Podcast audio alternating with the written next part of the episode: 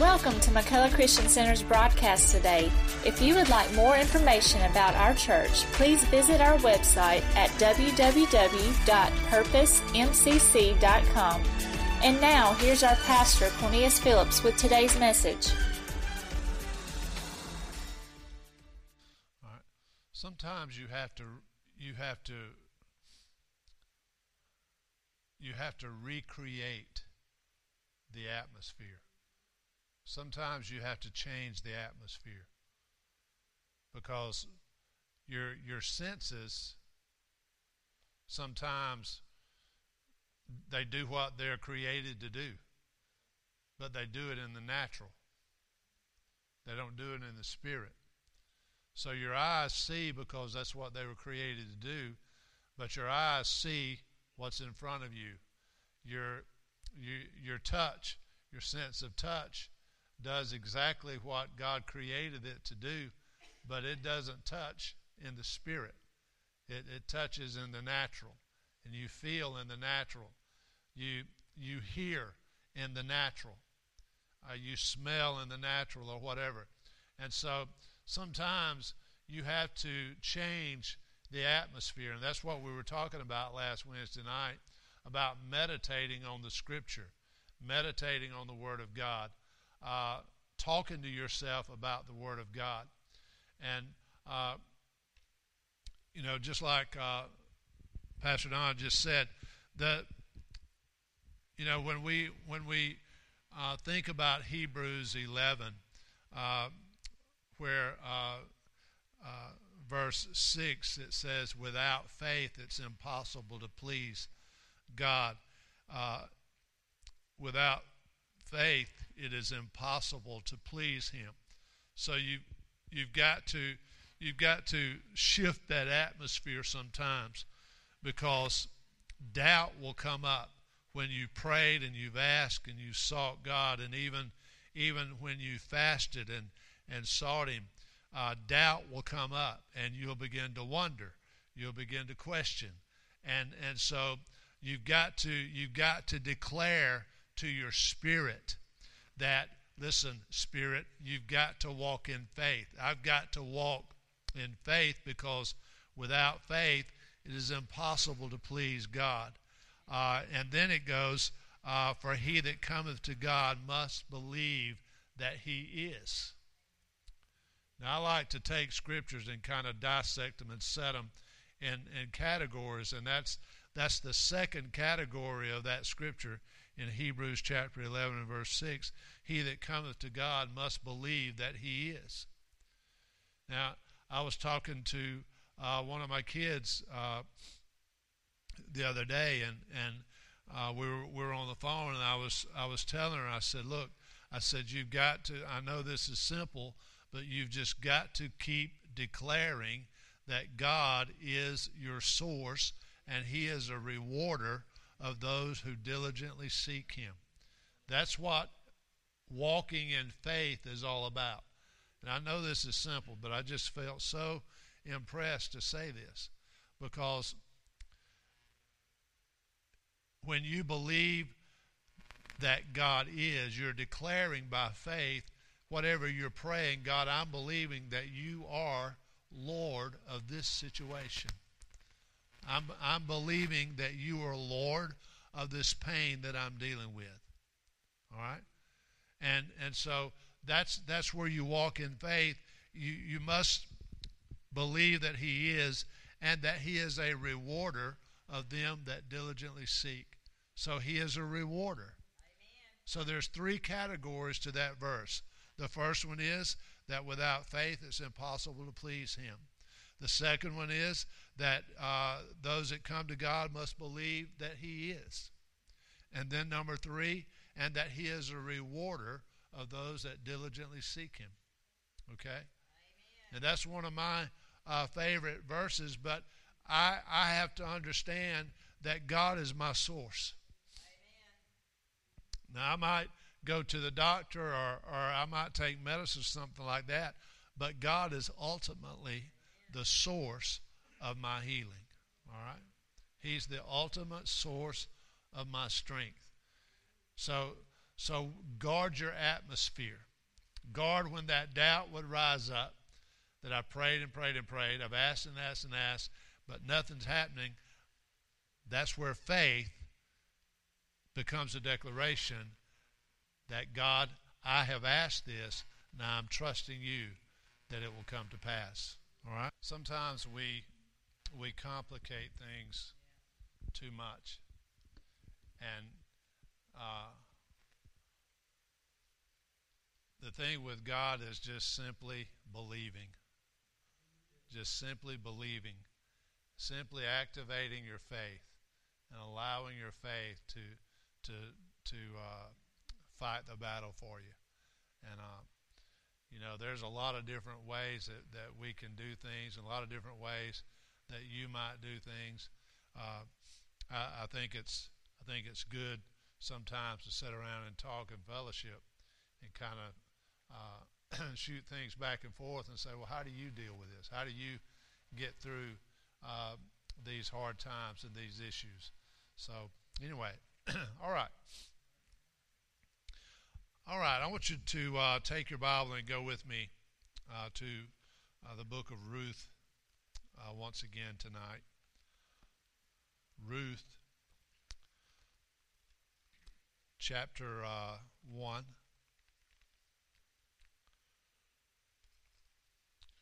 Ruth chapter one.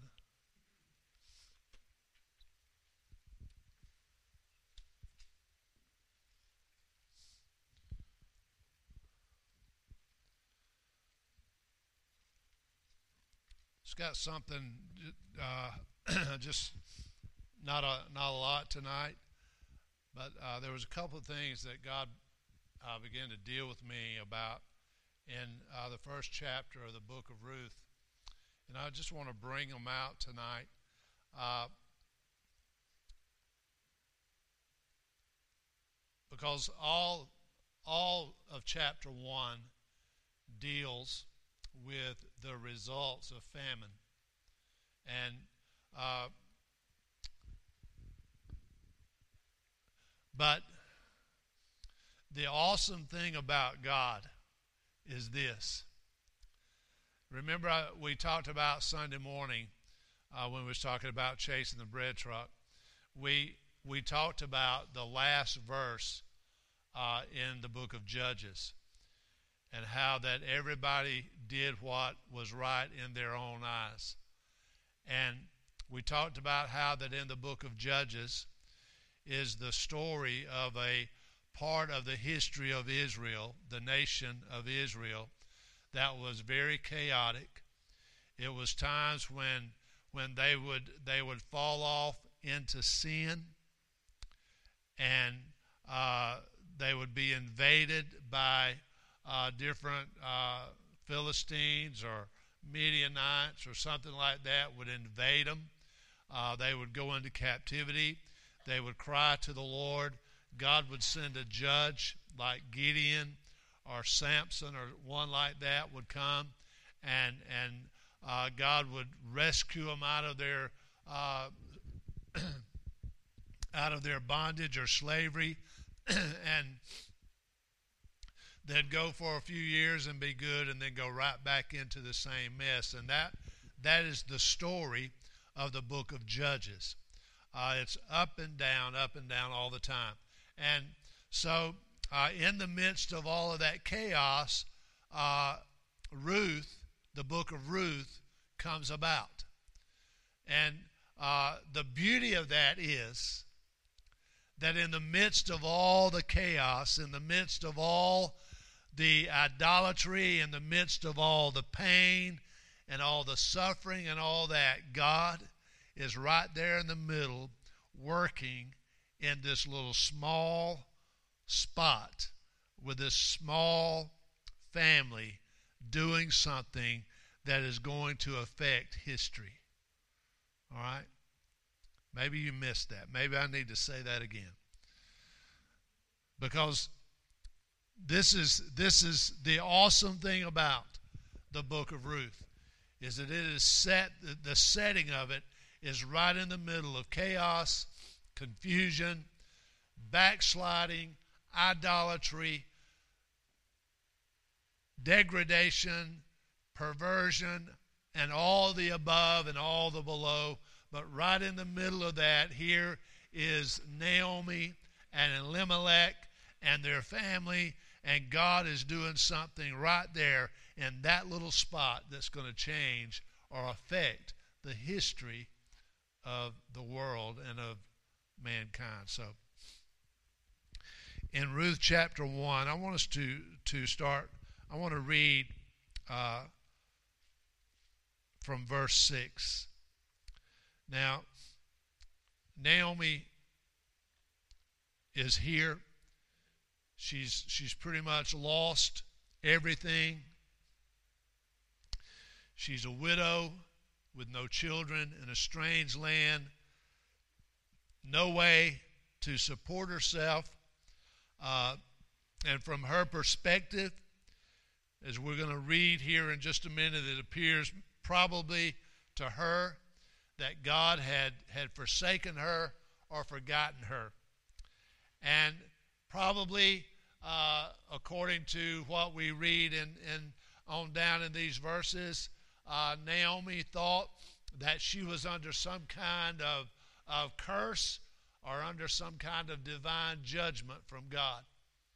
All right, so let's, let's read starting at verse six, because now, Uh, after all the loss and all of that, uh, Naomi rises up uh, with her two daughter-in-laws uh, and uh, decides that she's going to return to her native country, because she heard that uh, God had moved and uh, there by giving them bread, and so she's she's going to get up and start the journey back home. Then she arose with her daughters-in-law that she might return from the country of Moab, for she had heard in the country of Moab how that the Lord had visited his people in giving them bread. Wherefore she went forth out of the place where she was, and her two daughters-in-law with her, and they went on the way to return to the land of Judah. And Naomi said unto her two daughters-in-law, Go, return each to her mother's house. The Lord deal kindly with you, as you have dealt with the dead and with me. The Lord grant you that you may find rest, each of you, in the house of her husband. Then she kissed them, and they lifted up their voice and wept. And they said unto her, Surely we will return with thee unto thy people. And Naomi said, Turn again, my daughters. Why will you go with me? Are there yet any more sons in my womb, that they may be your husbands? Turn again, my daughters, go your way, for I am too old to have a husband. If I should say I have hope, if I should have a husband also tonight, and should also bear sons, would you tarry for them till they were grown? Would you stay for them from having husbands? No, my daughters, for it grieves me much for your sakes, that the hand of the Lord is gone out against me. And they lifted up their voice and wept again, and Orpah kissed her mother-in-law, but Ruth claved to her, and she said, Behold, thy sister-in-law is gone back to her people and to her gods. Return thou after thy sister-in-law. And Ruth said, Entreat me not to leave you, or to return from following you. For where you go, I will go, and where you lodge, I will lodge. Thy people shall be my people, and thy God, my God. I, where thou diest, will I die, and there will I be buried. The Lord do so to me, and more also, if aught but death parts me and thee. And when she saw that she was steadfastly minded to go with her, she then left, speaking unto her. And so they two went until they came to Bethlehem. And came to pass, when they were come to Bethlehem, that all the city was moved about them. And they said, Is this Naomi? And she said unto them, Call me not Naomi, call me Mara, for the Almighty hath dealt very bitterly with me. For I went out full, and the Lord hath brought me home again empty. Why then call ye me Naomi, seeing the Lord hath testified against me, and the Almighty hath afflicted me. So Naomi returned, and Ruth the Moabitess, her daughter-in-law, with her, which returned out of the country of Moab, and they came to Bethlehem in the beginning of barley harvest.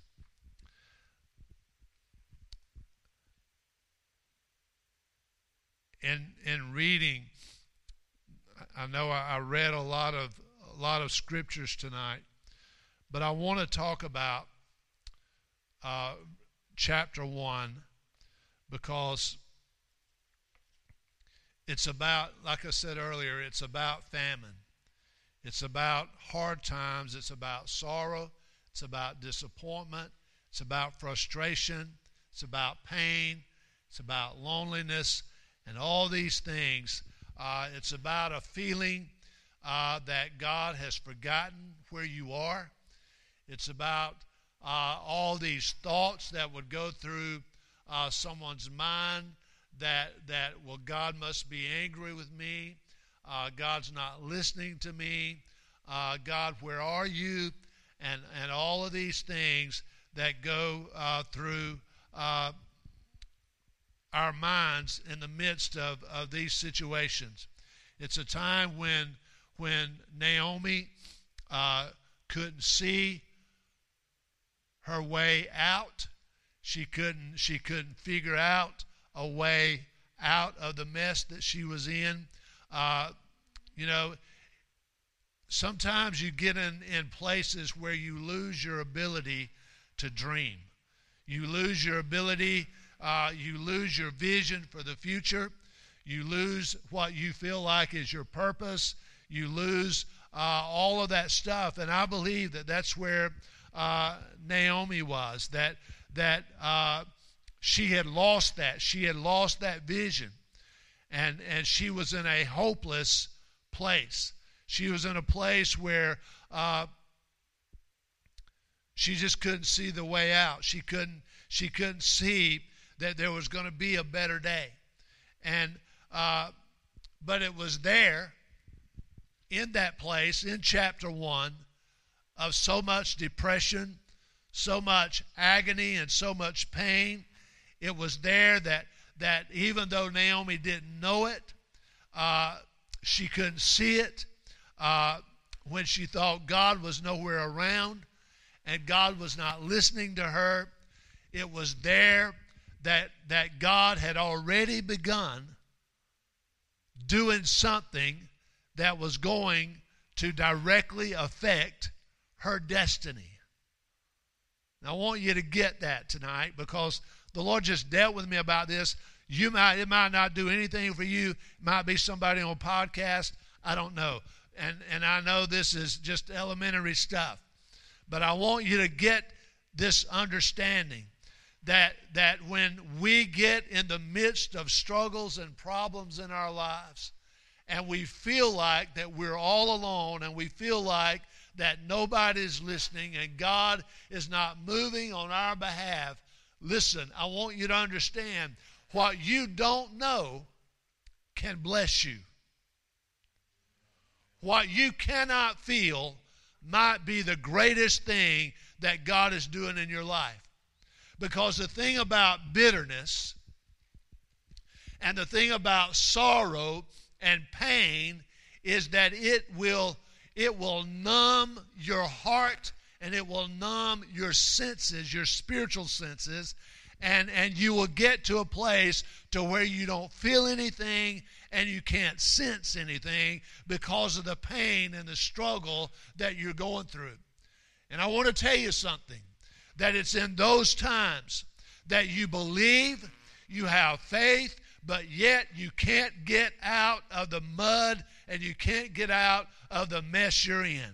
Listen, I don't care how great your faith is, and I don't care how many times you declare that you've got faith. There are times in your life when you're going to feel like you are down for the count and you can't get out from under it. You feel like that everybody has forsaken you and nobody cares. Jesus felt like that on the cross. Otherwise, he wouldn't have said, "My God, my God, why hast thou forsaken me?" He felt forsaken, even though God was still right where he had always been. Jesus felt forsaken. And there are times in our lives that we feel forsaken. But the awesome thing about this is that what Ruth or what Naomi didn't know was that God was behind the scenes, and he was moving things around and shifting things around. Yes, there was a lot of pain. But listen, God can take your pain and give you gain. God can take your stress and give you uh, a blessing. God doesn't, listen, one, I hate to say it like this, but one monkey don't stop the show. One bad apple doesn't mess it all up. It might, listen, it might mess it up in your book, but in God's book, it don't mess it up. If Moses don't want to do it, there's always a Joshua that'll stand up.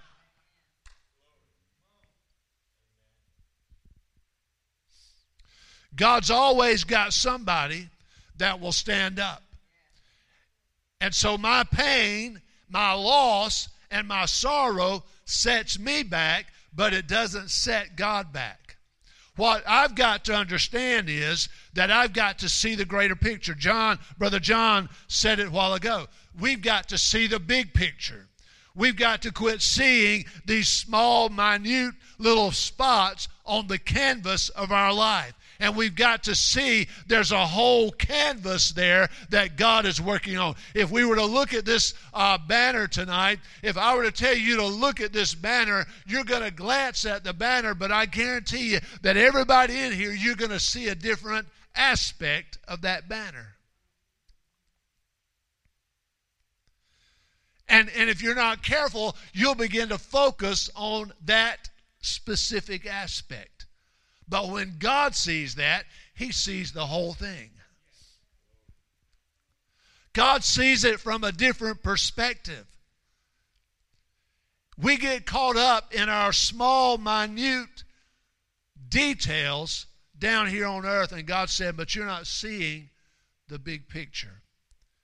And I'm sure that Naomi and all that she had gone through, all the, the things that she had experienced in her life in a short amount of time had caused her to get to a place to where, just like she she was saying, I you know, when when you look at how she dealt with Orpah and and uh, Ruth, look at how many times there's about uh, four times that she she presses her daughters-in-law to, to go home.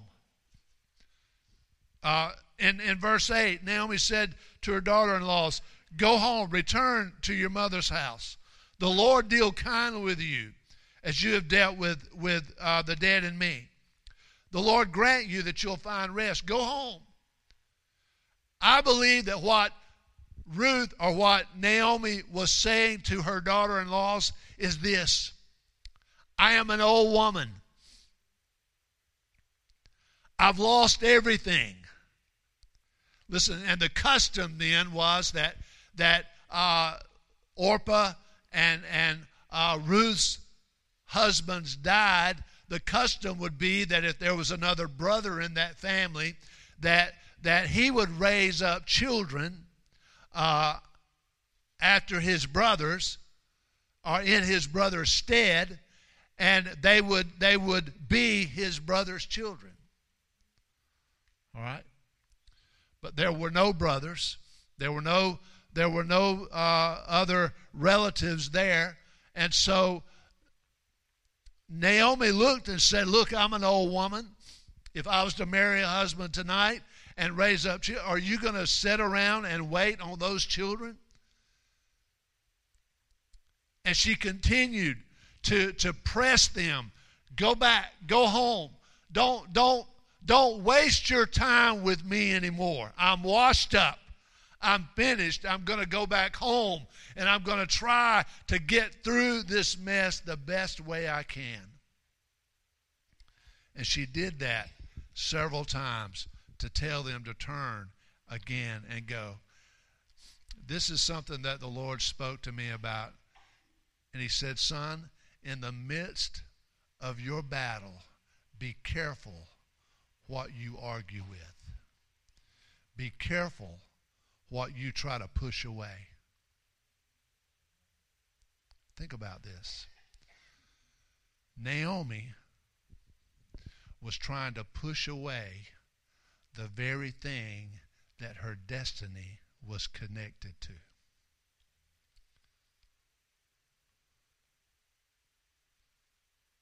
Think about that. Because of the bitterness of her soul, she had lost hope. She had lost her direction. And so all she could think of was, you guys need to go back. Leave me alone. And I'm just, I'm just going to fade into the distance. And she was trying to get Ruth and Orpah to leave. Now, Orpah left. But the one that was connected with her destiny, she could not get her to leave. She could not get Naomi or, or Ruth to leave. And, and listen,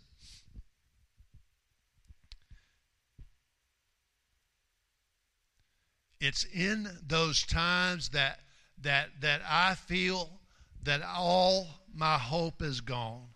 All hope is lost. It is in those times that God is working these things out. Can you imagine if you had been sitting on the sideline of all this that was going on and watching what God was doing?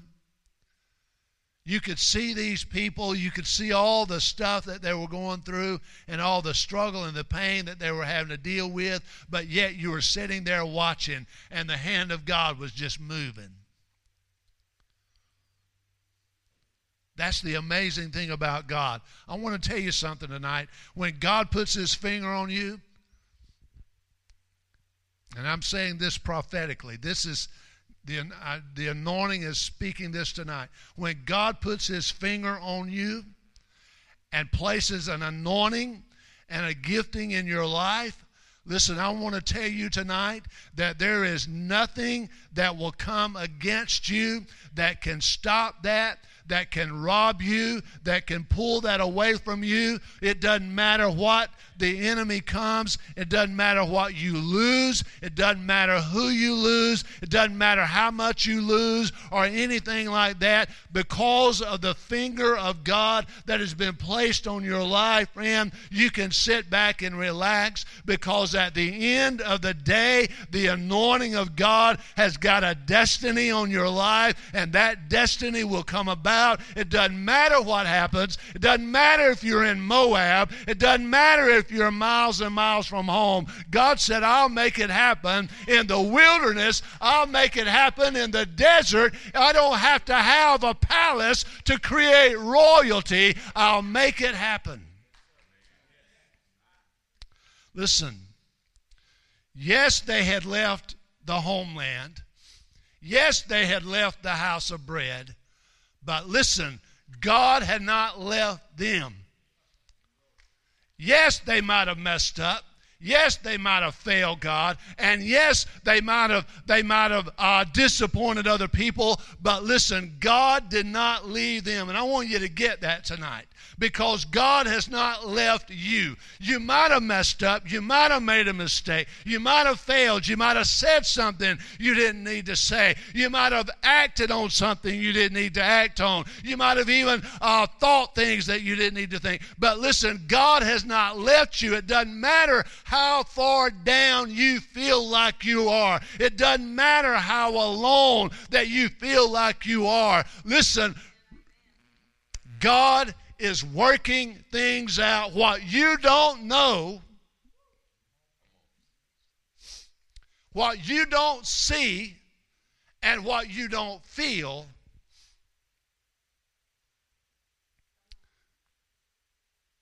and I want, I want to just say this, what you're not even praying for, what you don't even believe could happen. Amen. This is the awesome thing, guys.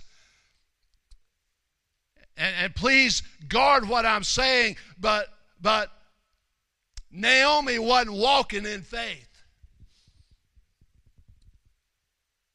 She wasn't believing in faith. Yes, she knew God was still there, but she wasn't walking in faith. She wasn't making faith declarations. She wasn't declaring what wasn't, that it will be and all that. She wasn't doing anything uh, like that. But yet in the middle of all of that mess, God was saying, I am working in your life. I know I'm more excited about this than you are, but listen. I'm just amazed at the awesomeness of God.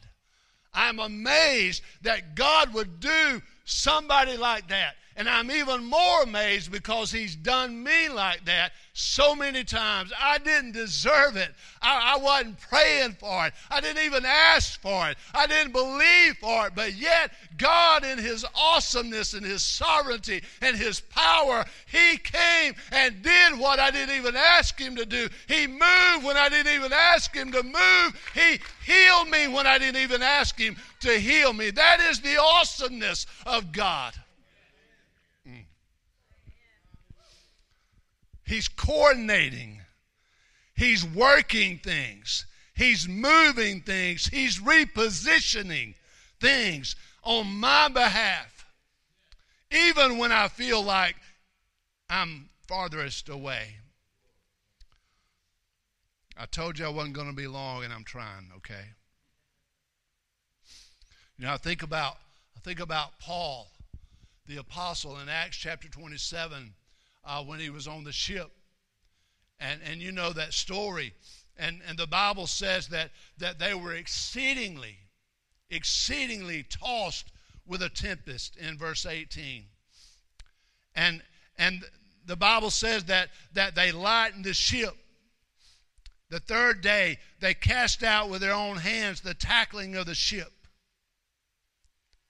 And I read that today and I thought about God, in the midst of my struggles, in the midst of my trials, I, I, I try to throw things out. I try, I try to search, and I, I try to say, maybe this is it, and I throw it off the ship, and, and I've thrown everything off the ship, and I don't have anything else to throw off the ship. But yet the storm is still raging, and the wind is still blowing, and the ship is still sinking, but I've thrown out everything I know to throw out. I've said everything I know to say. I've declared every scripture I know to declare. I've prayed every prayer that I know to pray, God, but yet my ship is still sinking. And then I read in verse twenty, he said, and when neither sun nor moon, uh, stars in many days appeared, and no small tempest lay on us, all hope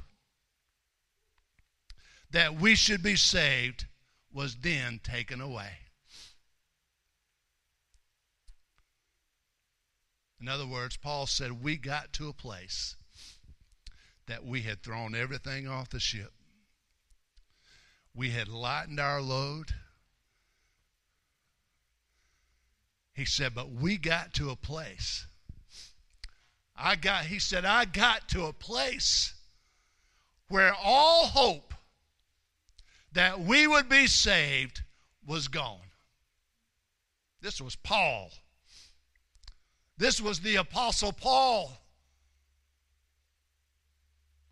This was the one that, that, that wrote a big portion of the New Testament, saying that I got to a place when I was on that ship that all hope was gone. I didn't have any more hope. But then if you read on down, you'll see where Paul spent some time. He changed the atmosphere. You know what I think? I think that Paul was in the midst of this storm, and he was looking and seeing everything that was going on, and, and they had done all they could do, and yet it was getting worse and worse and worse. And I, you know what I think happened? I think Paul was standing there and probably holding on and watching the waves and watching the rocking of the ship and all that, and, and he was hopeless, and I believe something quickened in Paul's spirit, and God spoke to him, and he said, you need to get somewhere by yourself.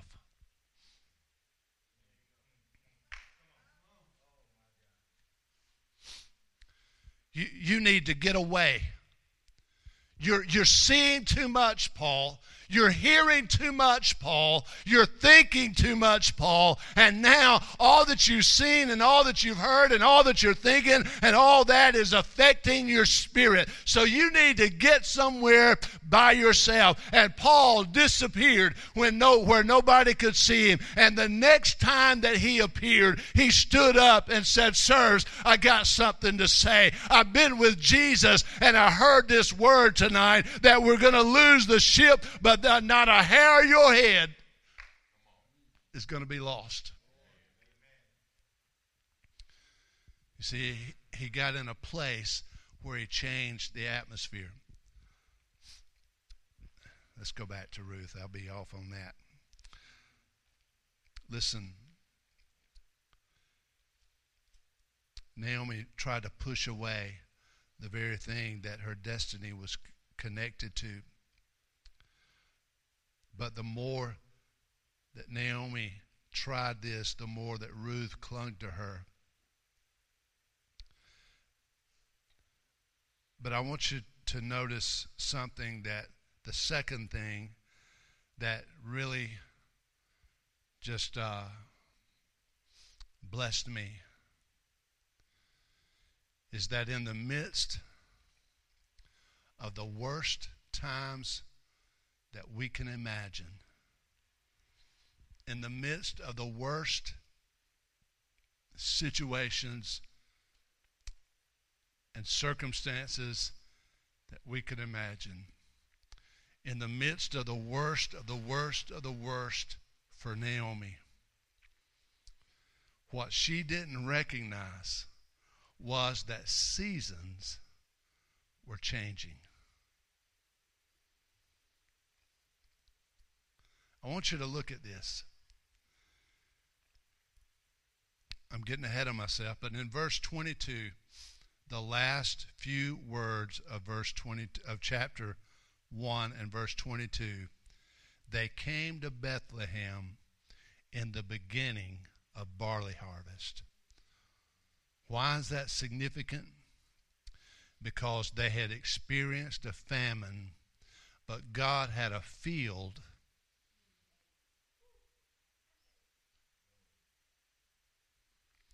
God had a field that he was going to do something through that field that was going to affect their lives. It couldn't be any other time. It had to be at that specific time.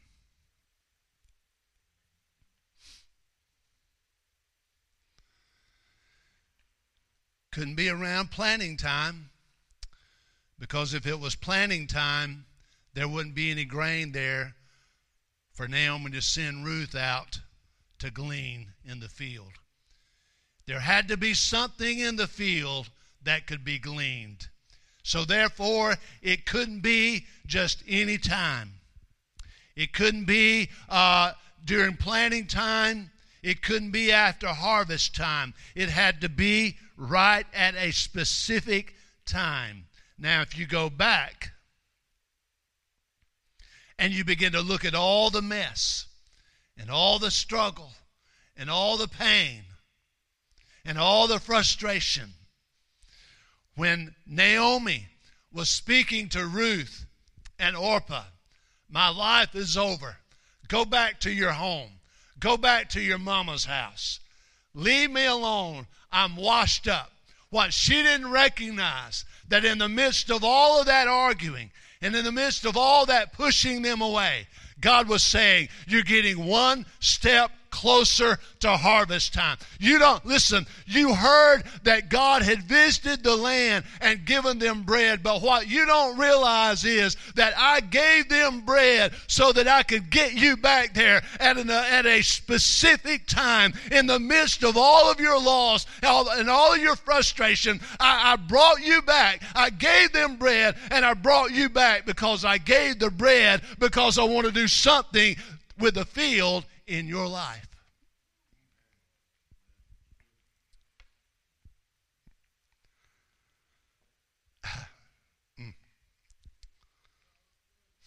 That is the awesomeness of God. That what I don't know is that God is working in my, on my behalf.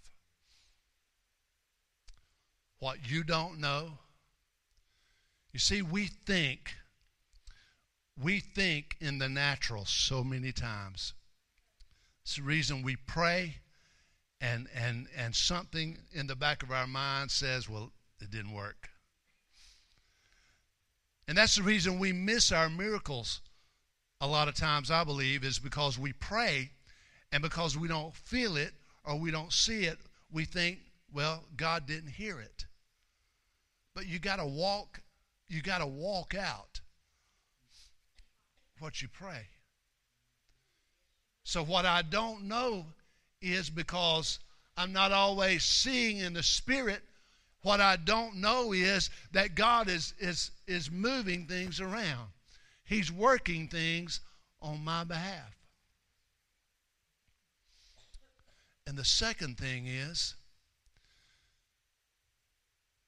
that what I what I feel will never happen hasn't happened because the season is not right for it to happen.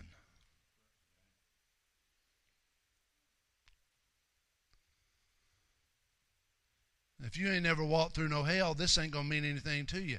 But if you've been walking through some fire, you understand what I'm saying. Because if you're getting tired of being burnt, you're saying, God, where are you? What's going on in my life? God, why are you not listening to me? Why are you not answering my prayer? And God is saying, in the spirit realm, I heard you the first time, Daniel. But the season's not right. I'm waiting on the season. The field, the field ain't ready yet.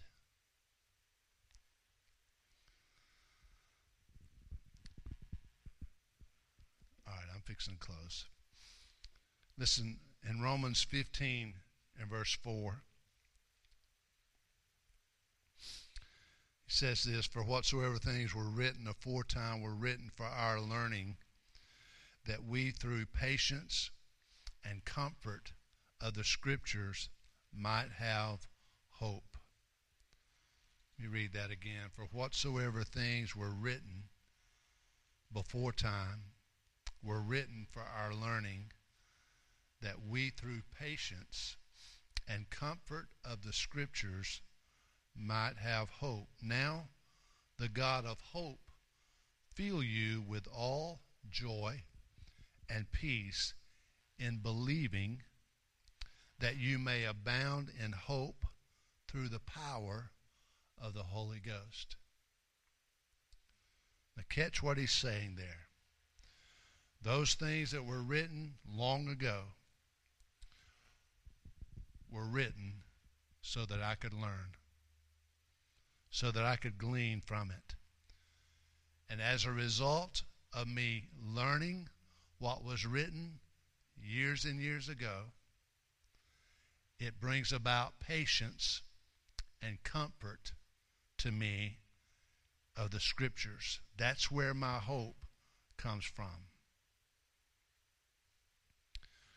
Remember, several weeks ago we talked about Psalm one nineteen, and I think it's along verse forty-six or forty-seven, somewhere along in there, where the psalmist said, Lord, I remember the word that you have spoken to your servant, for it is in that word that my hope lies. And in the midst of my affliction, I have comfort because of that word. All right? And then Paul said in verse thirteen, now the God of hope. Aren't you glad you serve a God of hope? He's not a God of despair. He's not a God of frustration. He's not a God of hopelessness. He's a God of hope. And he said, now the God of hope fill you with all joy and peace in believing. I declare that over you tonight. I declare that over your mind tonight, in your spirit.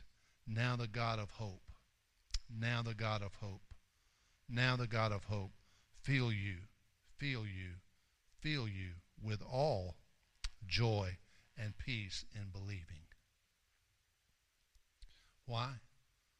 That you may abound in hope through the power of the Holy Ghost. Now catch that. It's very important. You can't abound in hope in your flesh. It is something that is birthed in you through the work and the power of the Holy Ghost inside of you. Amen. Would you stand with me, please?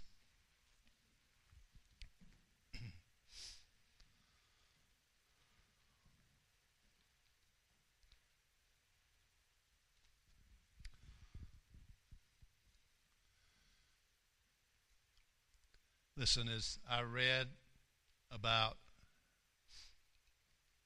Naomi and the situations and the struggles that she went through and all the pain, I have to understand this, that pain won't last forever.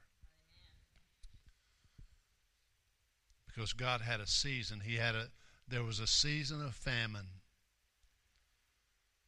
that they had to walk through. But then there's a field that God's got. Listen, the famine affected the field before it affected the people.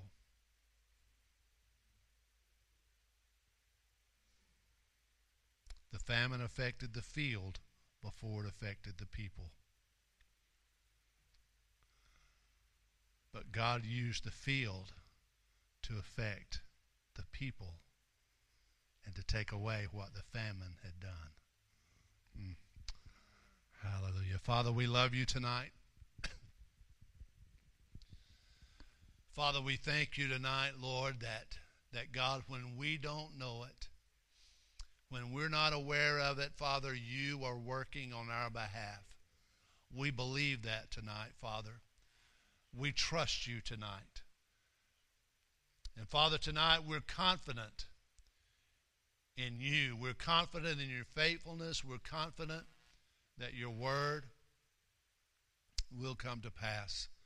Now, Father, I just pray over this house tonight, God, that, that Father, that Lord, that your word would get deep within our spirit. And Father, I thank you tonight, God, for the season, for the changing of the season. Father, just like we're in now, we're moving out of summer and we're coming into fall. God, there's a change of season in the spirit tonight. And I just thank you for it. I thank you that it's coming.